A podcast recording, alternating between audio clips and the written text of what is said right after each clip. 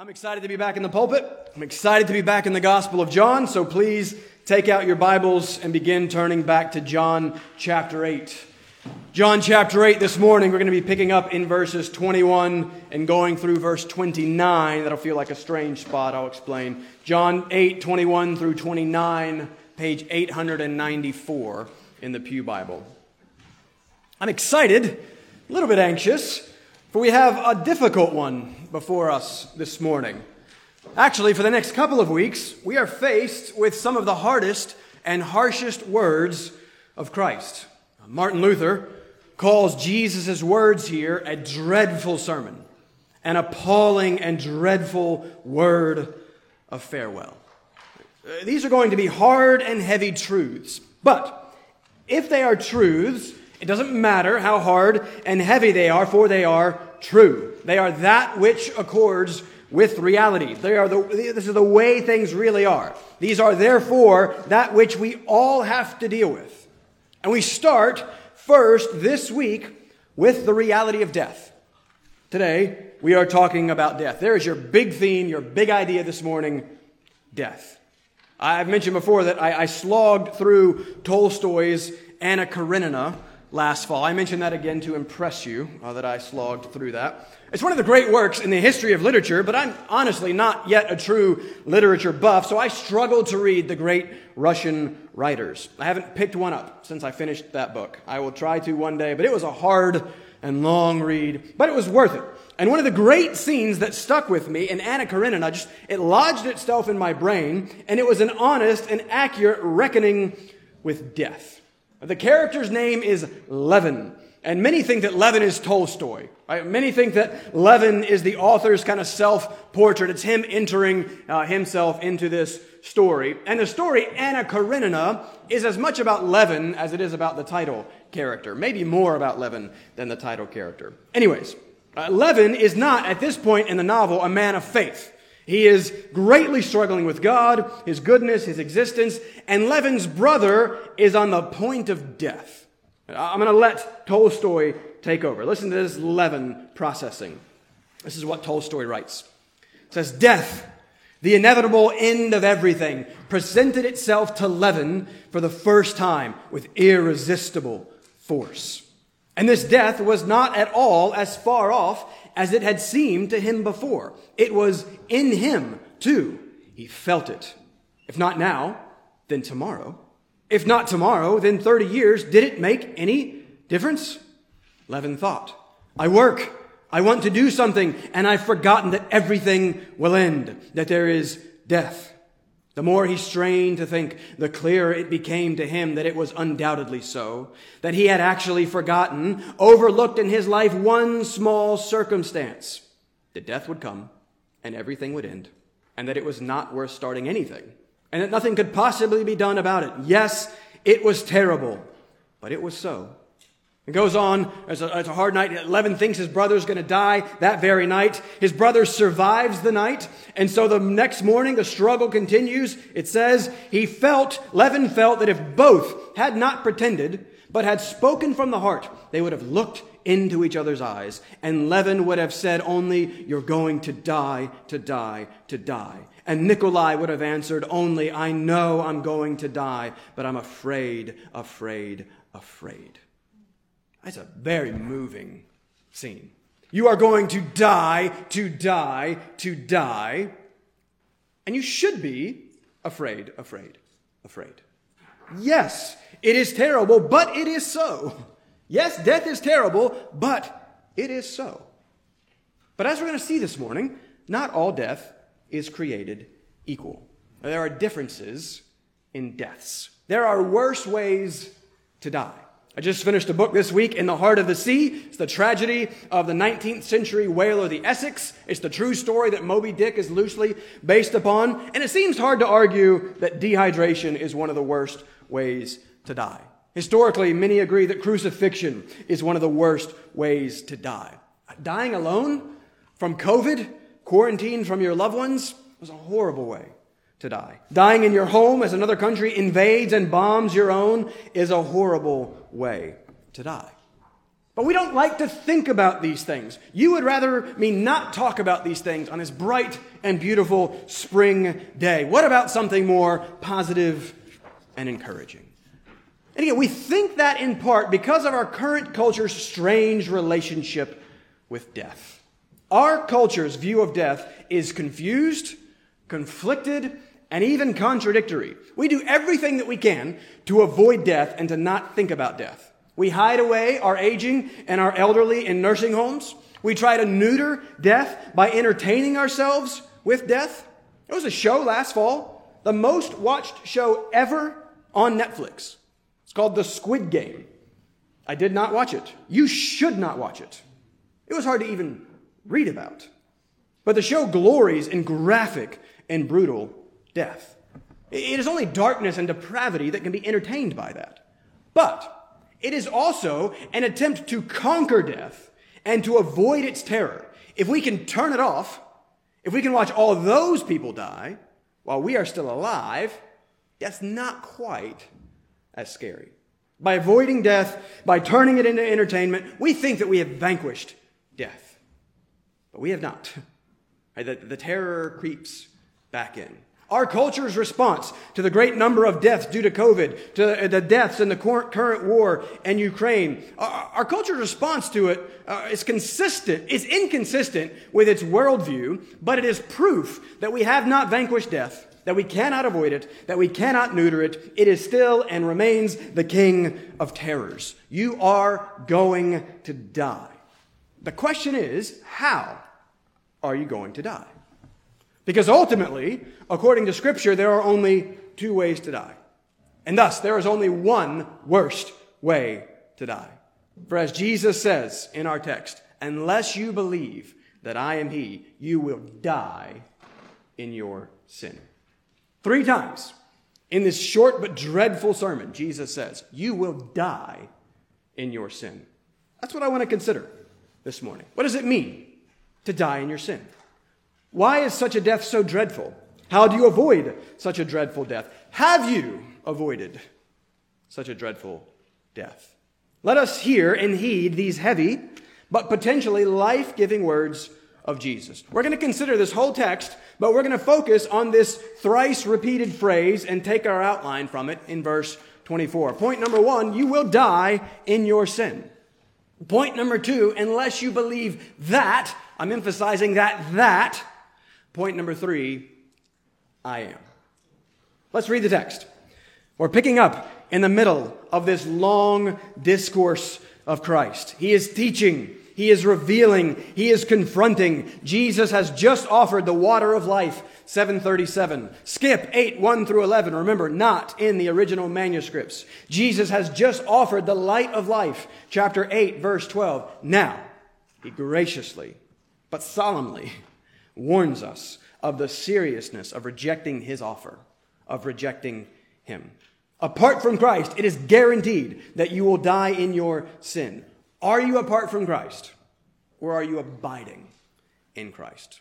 Let's consider our impending death together this morning. John chapter 8, starting in verse 21. I'm stopping at verse 29 because I don't think verse 30 makes sense without the verses that follow it. So we're going to treat verse 29 with what comes after it next week, and we'll see a little bit more why. So, John chapter 8, 21, stopping in verse 29. Pay attention. This is what God wants to say to you today. So he, Jesus, said to them again, I am going away, and you will seek me, and you will die in your sin. Where I am going, you cannot come. So the Jews said, Will he, will he kill himself since he says, Where I am going, you cannot come? He said to them, You are from below, I am from above.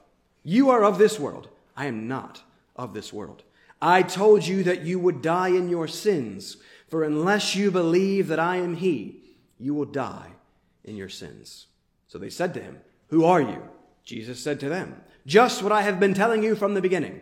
I have much to say about you and much to judge, but he who sent me is true, and I declare to the world what I have heard from him. They did not understand that he had been speaking to them about the Father.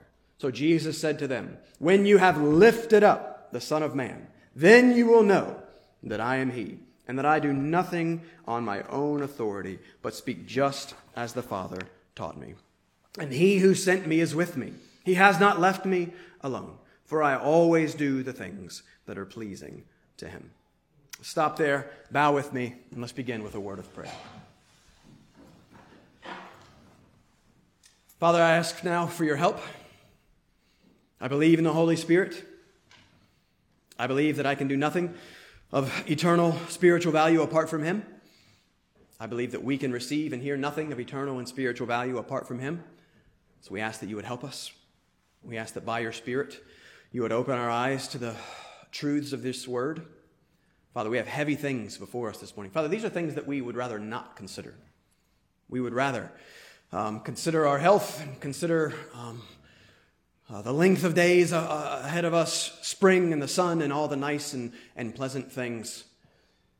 Father, may we begin to more and more consider those things in light of our impending deaths. Father, we cannot escape that. It is coming, regardless of how well we feel right now, regardless of how far that may feel right now. Father, help us to think clearly and soberly and biblically, Father, about life and death, about eternity, about Jesus Christ. Father, I desperately need your help this morning. We ask that you would work through your word. Father, comfort and encourage our hearts, uh, challenge, convict us if needed. Father, save sinners. Save someone this morning from dying in their sin uh, by the power of your word. Father, we ask for your help and we ask it in the name of Jesus. Amen. Point number one you will die in your sin. Again, we can't miss it. We can't deny it. We may not like it, but Jesus says it three times. Once in verse 21, twice in verse 24. Things are ramping up. Remember, this is the escalating conflict section of John's gospel. The more Jesus reveals, the more Jesus is rejected. The Jewish religious authorities are opposing Jesus. They're questioning Jesus. They're seeking to discredit Jesus. Here we're going to see they're mocking Jesus Ultimately, as we've seen, they're seeking to kill Jesus. We read this all the way back in chapter 5, verse 18. We read it again in chapter 7, verses 19 and 25. They want Jesus gone. They want Jesus to go away. Jesus kindly warns them here about what will happen when he does go away. Verse 21, he says, I am going away. Away. Great! They're probably thinking. That's exactly what we want you to do. Jesus. But he goes on. You will seek me. Pause there. We've heard this already back in chapter 7, verse 33. If you just look on the previous page in 733, there Jesus said, I will be with you a little longer, and then I am going to him who sent me. You will seek me, and you will not find me. Where I am going, you cannot come. We discussed then how uncomfortable we are with the word cannot when it comes to coming to Christ. Well, Christ does not. He says, You cannot come. Why not? Well, consider where Christ is going. He says in 733, He is going to the one who sent him. That would be obviously to the Father. The same Father that He has just said in 728 that they do not know. So how could they come to the one that they do not even know? Jesus is speaking to them in their settled opposition to him. Jesus is confronting them with their conflict with the Father. You do not know him. I am going to him. Thus, when you seek me, you will not find me because I will be with him. And again, you do not know him. Okay, these are very harsh and heavy words. Jesus is telling the Jewish religious authorities, the ones who most think that they most know God the Father, that they do not actually know him at all. He's not their father. Just wait until next week when Jesus says in chapter 8, verse 44, let me be clear. You are of your father, the devil. And so, in 733, Jesus has already said that they cannot come to where he is going. And so now, back in 821, well, he says the exact same thing. He just says it a little more clearly and confrontationally. You will die in your sin. But where I am going, you cannot come. If that's to the Father, the presence of the Father, the one who is life itself, then saying that they cannot come there is the same thing as saying that they will die in their sin. Again, that's our big idea. And it's a tough one. But look at their response to it first. Verse 22. So the Jews said, Will he kill himself since he says, Where I am going, you cannot come? Wait, what is that? How are they responding to this weightiest of pronouncements from Christ? Okay, it seems like they're responding with levity. It seems like they're responding with mockery. I think they're making fun of him. Uh, why would they respond to, Where I am going, you cannot come, with, Will he kill himself? Probably because of the Jewish belief concerning suicide at that time. Josephus, again, at that time, writes, The souls of those whose hands have done violence to their own lives go to the darkest Hades, and God will visit the sins of the evildoers on their descendants. Well, hold on a second. Let's, let's, let's be clear for a second. That's not true. Uh, Scripture nowhere says that. Suicide is, of course, a sin, as is any unjust taking of life, but let's be clear, it's, it's not the unforgivable sin. Uh, that's something else. But the Jews at the time basically believed that it was. So it seems that they're saying in verse 22, well, if he's going somewhere we cannot go, well, maybe he's going to kill himself because he must be going to hell because there's no way we're going there. Uh, there's great pride and great arrogance behind what they're saying. They just assumed, as the Jews, as religious leaders, that they were right with God the Father. Jesus is here, and this is a kindness to divest them of that false notion. But again, why do they respond so dismissively, so wickedly, even? You, Jesus, Son of God, Creator of the world, light and life, you're going to hell. Why do they respond so harshly and hatefully. Verse 23 tells us. Look at verse 23. Here's Jesus' response to their response. He said to them, You are from below, I am from above. You are of this world, I am not of this world. There again, we've talked about this. This is one of John's favorite words world. He uses it twice there. And remember, in John's writings, world is a decidedly negative term. Uh, uh, for John, the world is man, the system and culture of man in its darkness and opposition to God. World for John is not the created order, but the rebellious, evil, moral order, immoral order, actually. So it's not creation in its goodness, but mankind in its fallenness. So they respond to Christ and his claims the way that they do because there is an infinite gulf and gap between he and they between creator and creature, between holiness and wickedness, between light and darkness. He is from above, they are from below. He is not of this world, they are very much of this world. So there's a great divide. And we miss or we minimize this divide to our great detriment. I think many of the problems in the Western Christian world right now are rooted, at least in part, in a failure to remember this fundamental fact. Right? We neglect the difference, distinction, the demarcation between creator and creature, between holiness and evil, between the righteous and the wicked. We just, we completely blend those together and don't consider the difference. Right? The Psalms, the Proverbs, so much of Scripture is about the fundamental difference between the righteous and the wicked, uh, righteous by grace and the wicked uh, by choice. We just forget that fact. Jesus does not. He is always drawing lines in the sand. He is kind in his clarity. He says, You are of this world, and that is not a good thing. We've seen this. This is chapter 1, verse 10 again. He was Jesus in the world, yet the world did not know him. He came to his own, and his own people did not receive him. Remember, to not receive is to reject. That's what they're doing here. We love John 3:16, but we generally stop reading there. Verse 19. And this is the judgment. The light has come into the world, and people loved darkness rather than the light, because their works were evil. For everyone who does wicked things hates the light and does not come to the light. This is the foundational and fundamental reason why Jesus' opponents cannot recognize him cannot even understand him. They're blind.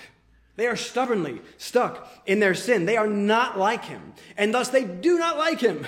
And so they ridicule him and mock him in an attempt to dismiss him and discredit him.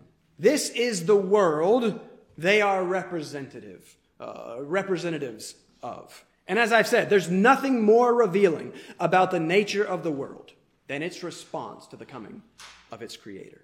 How have you responded to Christ.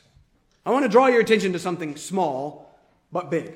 Remember, Jesus repeats this th- phrase three times, identically, almost. Look at this again. Look at verse 21 again and compare it to the repetitions of the same phrase in verse 24. Do you see the difference between verse 21 and verse 24? Don't ever tell me that grammar isn't important.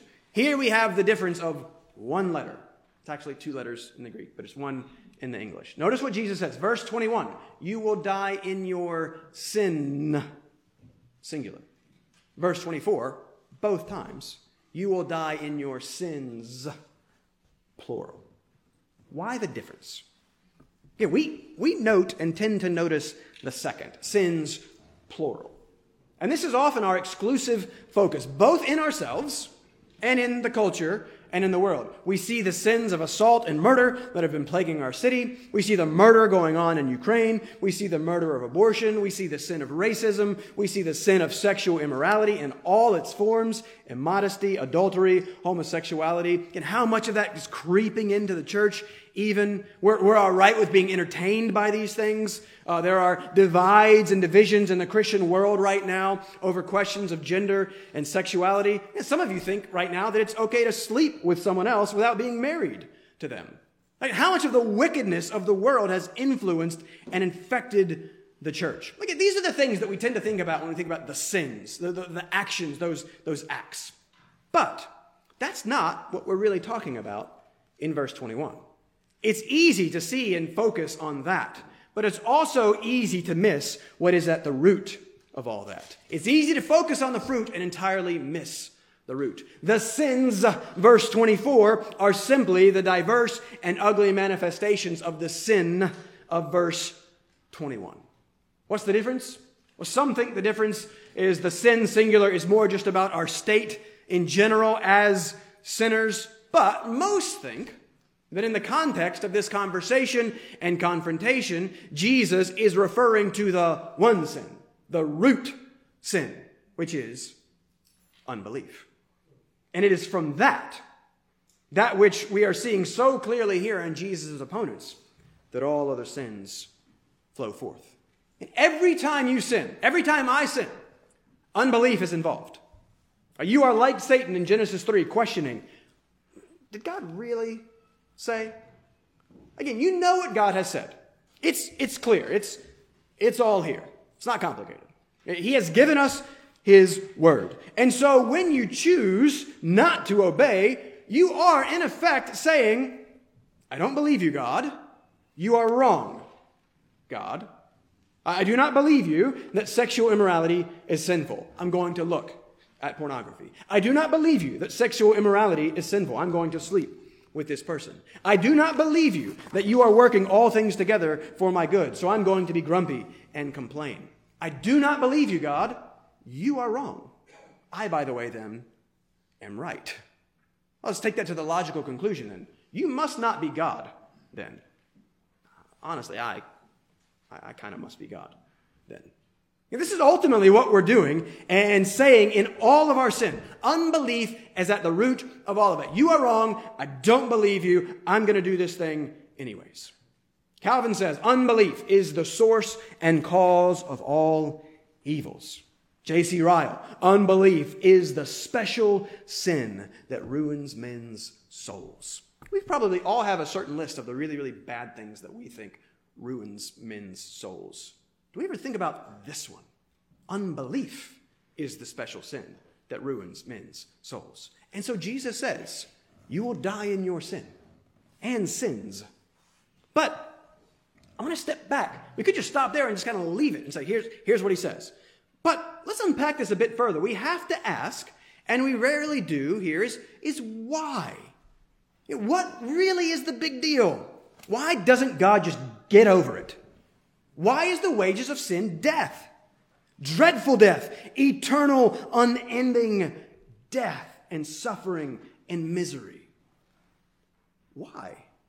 You can always ask, why?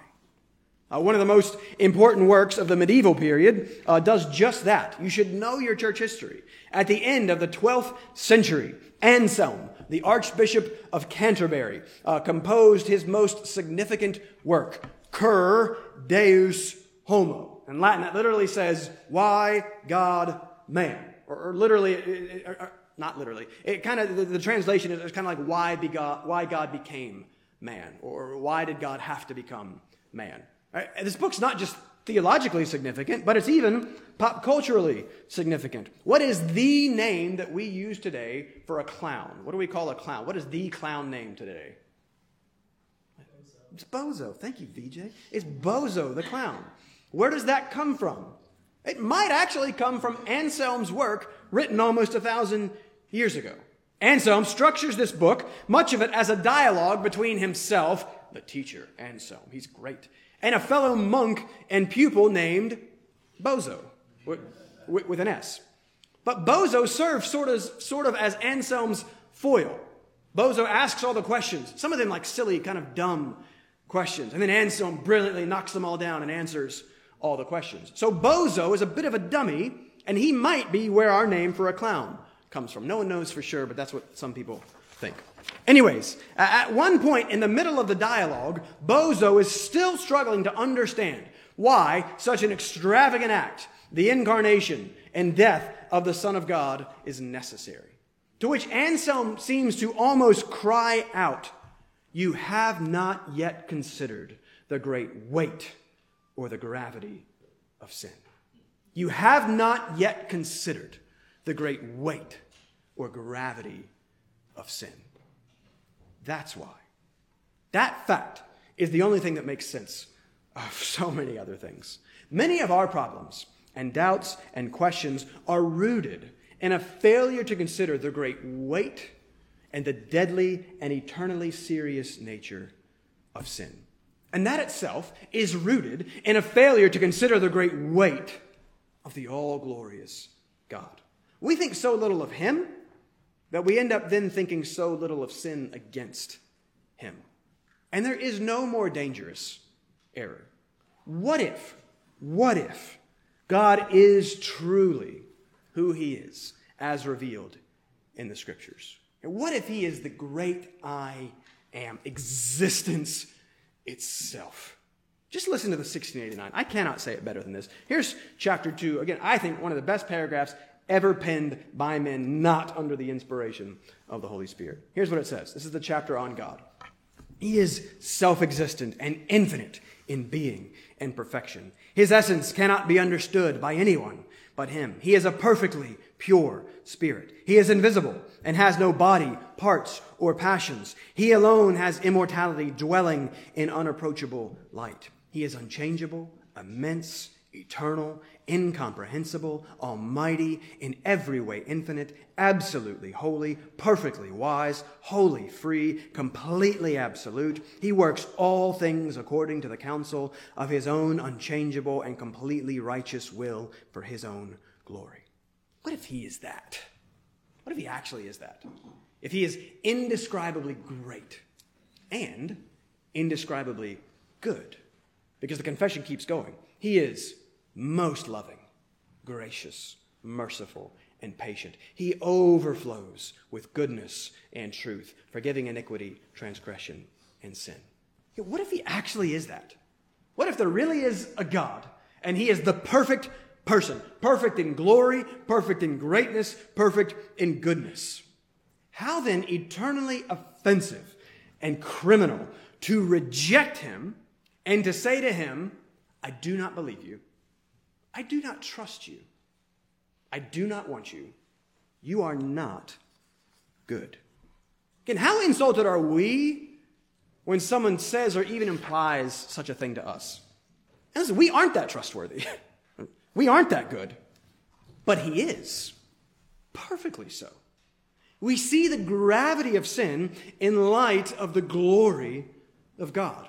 The wages of sin is death, eternal death, because God Himself is life, eternal life. And in our sin, we not only reject Him, we thus say no to life, choosing death, but we offend Him greatly.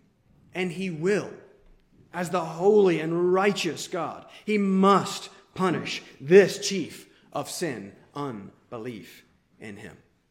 And so Jesus warns you you will die in your sin. And we should tremble at these words. If the Bible is true, if there is a God, a judge, a standard that we are beholding to, and again, there is, we all know that there is, whether you are a believer or not. This is why deep down in our hearts we try to be good, even though we fail. This is why we always feel so guilty because there is that standard that we are beholding to. Uh, if all that's true, and it is, we will one day stand before Him soon and give an account. We should consider that more. We should live, in, live our lives in light of that more. Hebrews 9:27. It is appointed for man once to die, and after that comes judgment. It's just, I mean, it's so common sense, but we so short. How foolish would it be to live for a couple of decades if there's actually an eternity? How foolish to focus on these couple of years if that actually goes on unending forever. Why, why is this so difficult for us? You are going to die. You are going to stand before the God of all glory and perfect goodness, and you are going to be judged by that standard of absolute perfection. Remember, the bar is not lowered. It's 100%. It's absolute perfection, or you're out. Are you ready for that? Scripture tells us that there are only two ways to die. The first is in your sin. And since that sin is a rejection of the eternal God, it is an eternal death. It is hell. But we just don't talk about this anymore. We're uncomfortable with it. We don't consider it. It's not loving, it's judgmental. Maybe we shouldn't talk so much about sin and hell. Heed the words of J.C. Ryle. Let us never suppose that there is any lack of charity in speaking of hell. Let us rather maintain that it is the highest love to warn men plainly of danger and to beseech them to flee from the wrath to come. It was Satan the deceiver, murderer, and liar, who said to Eve in the beginning, You shall not surely die. To shrink from telling men that except they believe they will die in their sin may please the devil, but surely it cannot please God. More. A.W. Pink. How little are we impressed by these fearful words, die in your sin, true of the vast majority of our fellows as they pass out of this world into a hopeless eternity. And how sadly mistaken are they who say that it is harsh and uncharitable to speak of the future destiny of unbelievers. The example of Christ here should teach us better. Christ did not hesitate to press this awful truth, nor should we. In the light of God's word, it is criminal to remain silent. In the judgment of this writer, this is the one truth which above all others needs to be pressed today. Men will not turn to Christ until they recognize their imminent danger of the wrath to come. Do you recognize the imminent danger of the wrath to come? Do you recognize the eternal dreadfulness of dying in your sin? And do you live like it? Right? What, what does your life reveal about your answer to those questions. Jesus says very clearly and very lovingly, you will die in your sin. Unless, praise God, that there's an, un, that there's an unless. Point number two. I'll be brief here because I want to point out one main thing, and we're going to come back to this next week. Unless you believe that.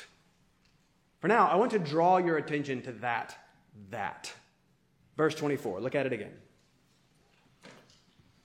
unless you believe that I am He, you will die in your sins. We've talked a lot about belief already, or faith. Remember, belief and faith are the same thing. And this is the whole point of this book, John chapter 20, verse 31. These things are written so that you may believe that Jesus is the Christ, the Son of God, and that by believing you may have life in His name. We are all dying. The danger is dying in our sin.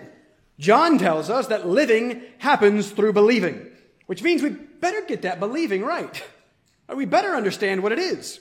We're going to look at that next week. Verse 30, many believed, but then in verse 31, Jesus speaks to those who believed and he clarifies what biblical belief is as he turns to talk about abiding in his word. And so next week, we're going to look at belief in more detail to emphasize the fact that biblical belief is more than intellectually assenting to some propositional truths about Jesus. I don't know about you, but for a lot of us, Uh, in the circles that we grew up in, we were told little more than, hey, do you believe some of these things about Jesus? Yes. Will you repeat this prayer after me? Yes. Boom. You're saved. Welcome to the kingdom. See you later. Maybe not. Biblical saving belief is more than saying that you believe some stuff about Jesus. It is more than intellectually assenting to some propositional truths. That's next week. Belief is more than that. But this week, our point is that belief is not less than that. There is no biblical belief without that. Jesus says, unless you believe that, and then he goes on to teach some very specific truths, propositional truths, that unless you believe, you will die in your sin. And that is important because that is increasingly minimized these days. You'll hear things like, we worship a person, not a proposition. We're about relationship, not religion. We're about Jesus, not theology. Just, just give me Jesus. Uh, there was an article, even in Christianity Today, two weeks ago, by a famous evangelical figure titled, in a Christian publication, Theology Cannot Save Us. I would humbly but vehemently disagree. Now, he tries to be a little bit more nuanced in the article. He says, oh, yeah, of course, theology matters. Uh, but at the end, he concludes by writing, theology is not enough. Again, he's wrong. Now, if he simply wanted to say that bad theology cannot save us, or if he wanted to say that theology not applied or theology not lived out cannot save us, then, then great. I'm with him. But why then the need to title the article, Theology Cannot Save Us, and write Theology is Not Enough? it seems that he has somewhat succumbed to the spirit of the age that tends to tear asunder what God has joined together. Christianity is propositional truths. And let me clarify that adjective, propositional. You hear the word proposition in there. A proposition is in logic is simply a statement. T- talk to Peter. He's been telling me about logic and propositional, and I can't keep up with him. I don't understand. Um, young Peter, the smart Peter, the young one. Um, the, sorry, guys. I couldn't resist. I couldn't resist. But a proposition is a, a statement of truth. It, it, a proposition is a truth claim. Christianity consists and is founded upon certain truth claims, certain propositions. Jesus says that unless you believe that, Jesus says in 17 verse 3 that knowing God, listen, that's what theology is. Theology is the knowledge of God drawn from the Word of God. And Jesus says that knowing God, which cannot be done without theology, is eternal life. We're seeing in Romans, Paul gives us theology. Truth after truth laid out in brilliant depth and detail, logically structured and arranged as part of the Word that is living and active as part of the revelation of the gospel that is the power of God for salvation. There is no salvation. There is no life without propositional truth. The truth that we will see next week, verse 32, will set you free. Salvation very much starts with knowing that. Knowing God very much starts with knowing about God.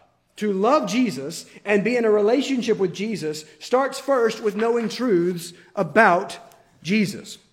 If I were to say to you, you know, how much I love my wife and how amazing and wonderful she is and how everybody should know her, and you came up to me afterwards and said, oh, you know, that sounds great. Your wife sounds awesome. You know, I'd like to meet her. Could you, could you tell me more uh, about her? What if my response was, you know, we don't really do propositional truths, right? We, we just do relationship. You'd be confused. Okay, great. I'd love to meet her though. Could you tell me something about her so that I can find her? Whoa, why are you so into rules? Why are you so into religion? What about the heart and the feelings? Don't get caught up in all that, that, other, that other stuff. No, that's really dumb. That's basically what many people are saying today about their relationship with Christ. If I cannot tell you some propositional truths about my wife, her beautiful red hair, obviously, her smile, how patient and kind she is with me, how amazing of a mother she is. If I cannot tell you some of those truths about her, you cannot know her. You cannot have a relationship with her. You cannot even pick her out of a crowd. It's the same with Christ.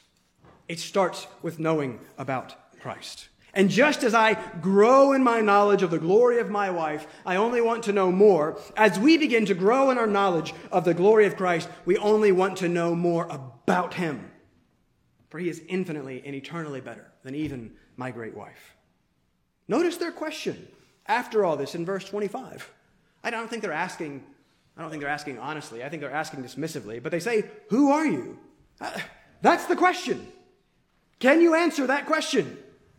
In verse 26, Jesus tells them that he's been telling them who he is since the beginning. He has been teaching them. He's been telling them all these propositional truths about him that unless they believe, they will die in their sins. Again, this is why we emphasize not just the importance, but the goodness and the joy of good theology. My only hope is that theology can save us.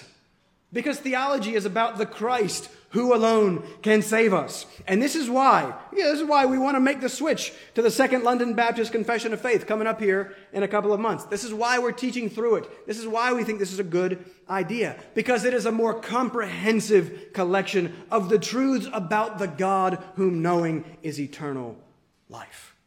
Let me, let me encourage you to flee anything, any teaching that discourages theology and deep thinking about the things of God.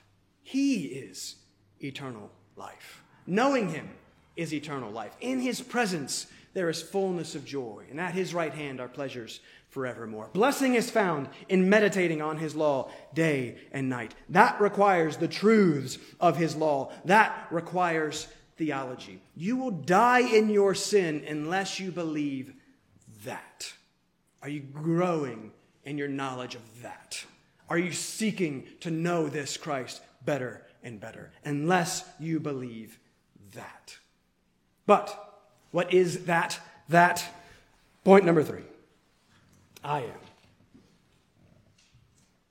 Again, they ask the question in verse 25 Who are you? They ask it in response to his declaration in 24 that unless you believe that I am He, you will die in your sins. And he says it again in 28 You will know that I am He.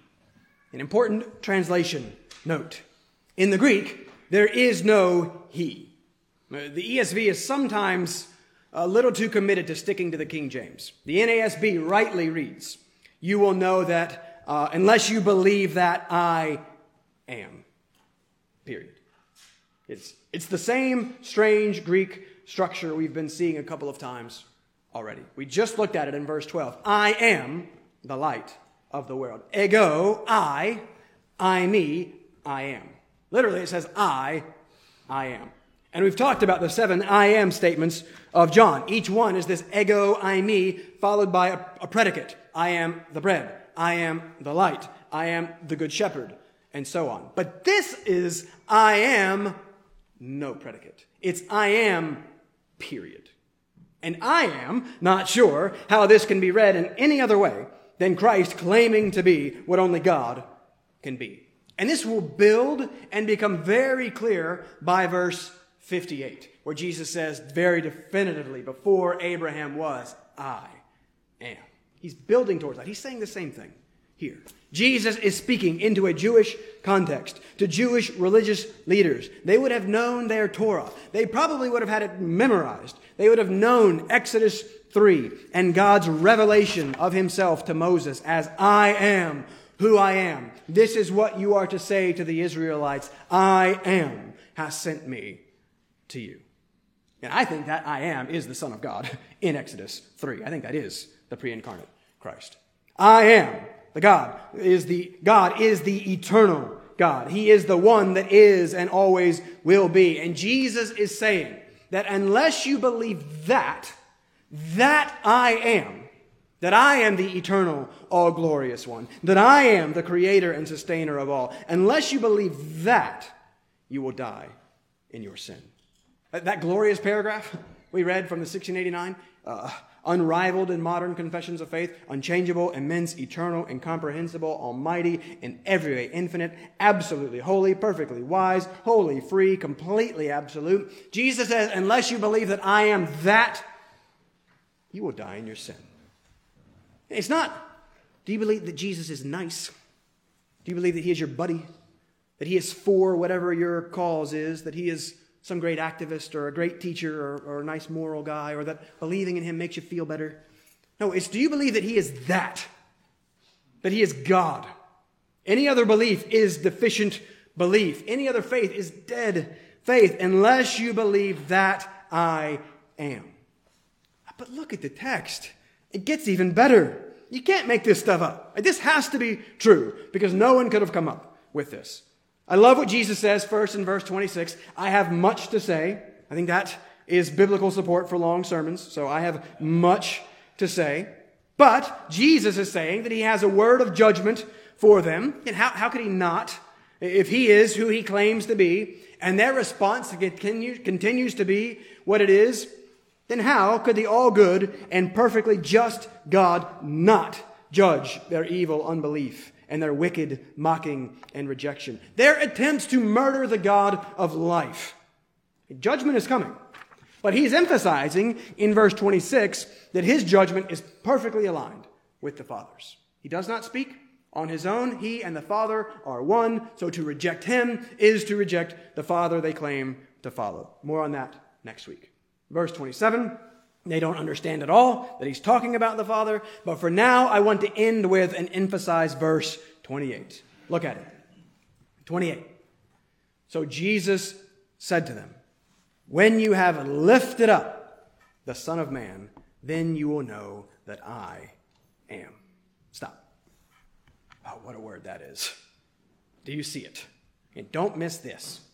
Miss this and miss the only solution to your death problem. Jesus has just revealed himself as I am in verse 24 and again in verse 28. But don't miss what he says is going to happen to I am. This is amazing. This makes no sense when you have lifted up the Son of Man. How would Jesus be lifted up? On a cross. At the very hands of the men he is speaking to. They have just mockingly said, Is he going to die? And Jesus graciously here says, Yes, that's exactly what I'm going to do. What? Why? Last time we saw that he is light and life. He just claimed to be I am, the eternal God, life. And here he speaks of his death. The Lord of life would be lifted up to die. And this is the that that you must believe. For this is the gospel that is the power of God for salvation. This is the eternally good news that we could have never dreamed of, never expected, never hoped for, never deserved. And read that in light of point number one. Read this in light of the great weight of our sin, the infinite debt we owed for our sin against the infinitely glorious and good God. That debt must be paid. There's a lot of talk about justice these days without knowing what justice is. Justice is everyone getting what is their due. Our due is death. Everyone's due is death. The gospel is God giving his people not their due, but giving Christ their due. The gospel is God himself, the offended party, coming himself and paying the debt for our offense. And since the wages of sin is death, since all of us deserve to die in our sin, the only payment could be death. That's cur deus homo. That's why God became man. The Son of God, Jesus Christ, took on flesh so that he could take on our sin and take on our death. He died so that we could live. That's what you must believe. Apart from that, there is only death. That's the only solution to your death problem. It is coming to and believing in the one who can solve that problem for you. Either you pay for your sin or Christ pays for your sin. Either you die in your sin or Christ dies in your sin. And that is exactly what he has come to do for wretched sinners like me. Again, do you see how amazing this is? All within one verse. I am the all glorious one, the perfect person, incomprehensible in essence, perfect in power, wisdom, glory, goodness, life, lifted up to die. Church, there's, there's nothing like this. There is no God like this. Jesus and Jesus alone is your only hope in the face of your death. Do you believe? Your death is coming. We must begin to consider that. We must begin to live in light of our death. And there are only ultimately two ways to die, and thus only one worst way to die. You will die in your sin unless, unless you believe and receive Christ. And if you do, Revelation 14 13, the only other way to die. Blessed are the dead who die in the Lord. So you will either die in your sin or you will die in the Lord. And there is no other option. And the difference between the two is infinitely and eternally great. Our dear and departed sister Lydia uh, continues to be a blessing to me uh, through all the books that she left me. She knew me, right? She really blessed me with all these books. Uh, one of those books was a devotional. Uh, it's called Psalms by the Day by Alec Motyer. He is a Scottish scholar. He has his own translation of the Psalms and then kind of his commentary on them. It's, it's wonderful. I, I, commend it to you. Um, so he'll have his translation and some notes, and then he'll end each psalm with like a little bit of a, just like a reflection kind of on that psalm. Uh, one of the things I love about all these books that I've gotten from Lydia is I love being able to see what Lydia underlined. Um, I underline a lot. I underline quickly and sloppily, and Melissa makes fun of me. Uh, Lydia doesn't just underline, I underline fast and sloppy and quick. Lydia would very carefully outline the whole thing. She would overline and underline and do the whole box around whatever it is that she wanted to uh, remember and draw attention to. It's, it's, it's really nice to kind of sit and read and, and think of her reading it, you know, back whenever she did. But as I was working through this devotional, I stumbled across a part that she had uh, very nicely outlined. Uh, I don't know uh, obviously, if she noted this in her dying days. I didn't read this till months after uh, her death, but I like to think that she did, uh, even though I don't, I mean, she didn't, I don't know. But here was the line that she underlined and, and outlined it was this Dying without being afraid is one of the pearls of great price of being a Christian. Have we not heard Christians speak of death or pray for someone seriously ill as if death were the very worst thing that could possibly happen? Whereas the truth is, that for a Christian, considered solely as an individual, setting aside relationships and responsibilities to die is the very best thing that can happen. Lydia underlined and outlined all of that. Lydia lived that, and Lydia died that. And dying in the Lord, it was the very best thing that could happen to her. What a transformation of the King of Terrors. We begin with Levin, just utterly terrified of the reality of death, ending everything apart from Christ. We end with Lydia in the Lord, content, safe, secure, satisfied, even in death, even in the face of the King of terrors. And the difference is Christ. Right? You are going to die. It will either be in your sin or in the Lord. One will be justly eternal misery uh, one will be mercifully and graciously eternal bliss. And the only difference is Christ. Lydia knew and loved the Christ of this word, and she died a good death without being afraid. My prayer is that by the grace of God, our experience will be the same. You will die in your sin unless you believe that He is the Christ, the Son of God, and that in believing have life in His name. Let's close with a word of prayer. Father, thank you for your word. Father, thank you that you do not sugarcoat things. Thank you, that you do not leave us naively in our sin to die in our sin. We thank you that you are kind and compassionate enough to confront us in our miserable and dangerous and dreadful condition. We thank you for this word that you have preserved for us and ordained for us to hear uh, this day that we will die in our sin unless we believe in Christ. Father, thank you for speaking through your word. Thank you for helping me. Thank you for the great privilege that it is to preach your word.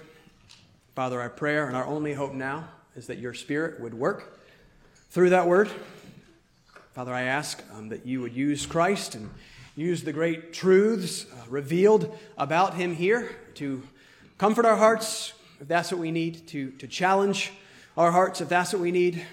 Father, we ask again especially that if what's needed in this room would be converted hearts, that you would do that uh, through your word. Father, for anyone in here who does not know Christ, who is currently dead in their trespasses and sins. We ask that you would open their eyes. We ask that you would give them a new heart. We ask that you would grant them faith and repentance and, and new life in Jesus. Father, please work through your word. Please save sinners through your word and through the ministry of, of Woodside Community Church. And Father, for those of us who have been saved by your grace, Father, I pray that we would be comforted and encouraged by the fact that we were dead in our sins and you gave us life. What love, Lord. What a proof uh, that you are for us. And so we pray that we would leave encouraged and we would go into our weeks and face our difficulties and sufferings and struggles in light of the beautiful revelation of your love and the cross of Christ. Father, do your work now through your word, we ask in the name of Jesus. Amen.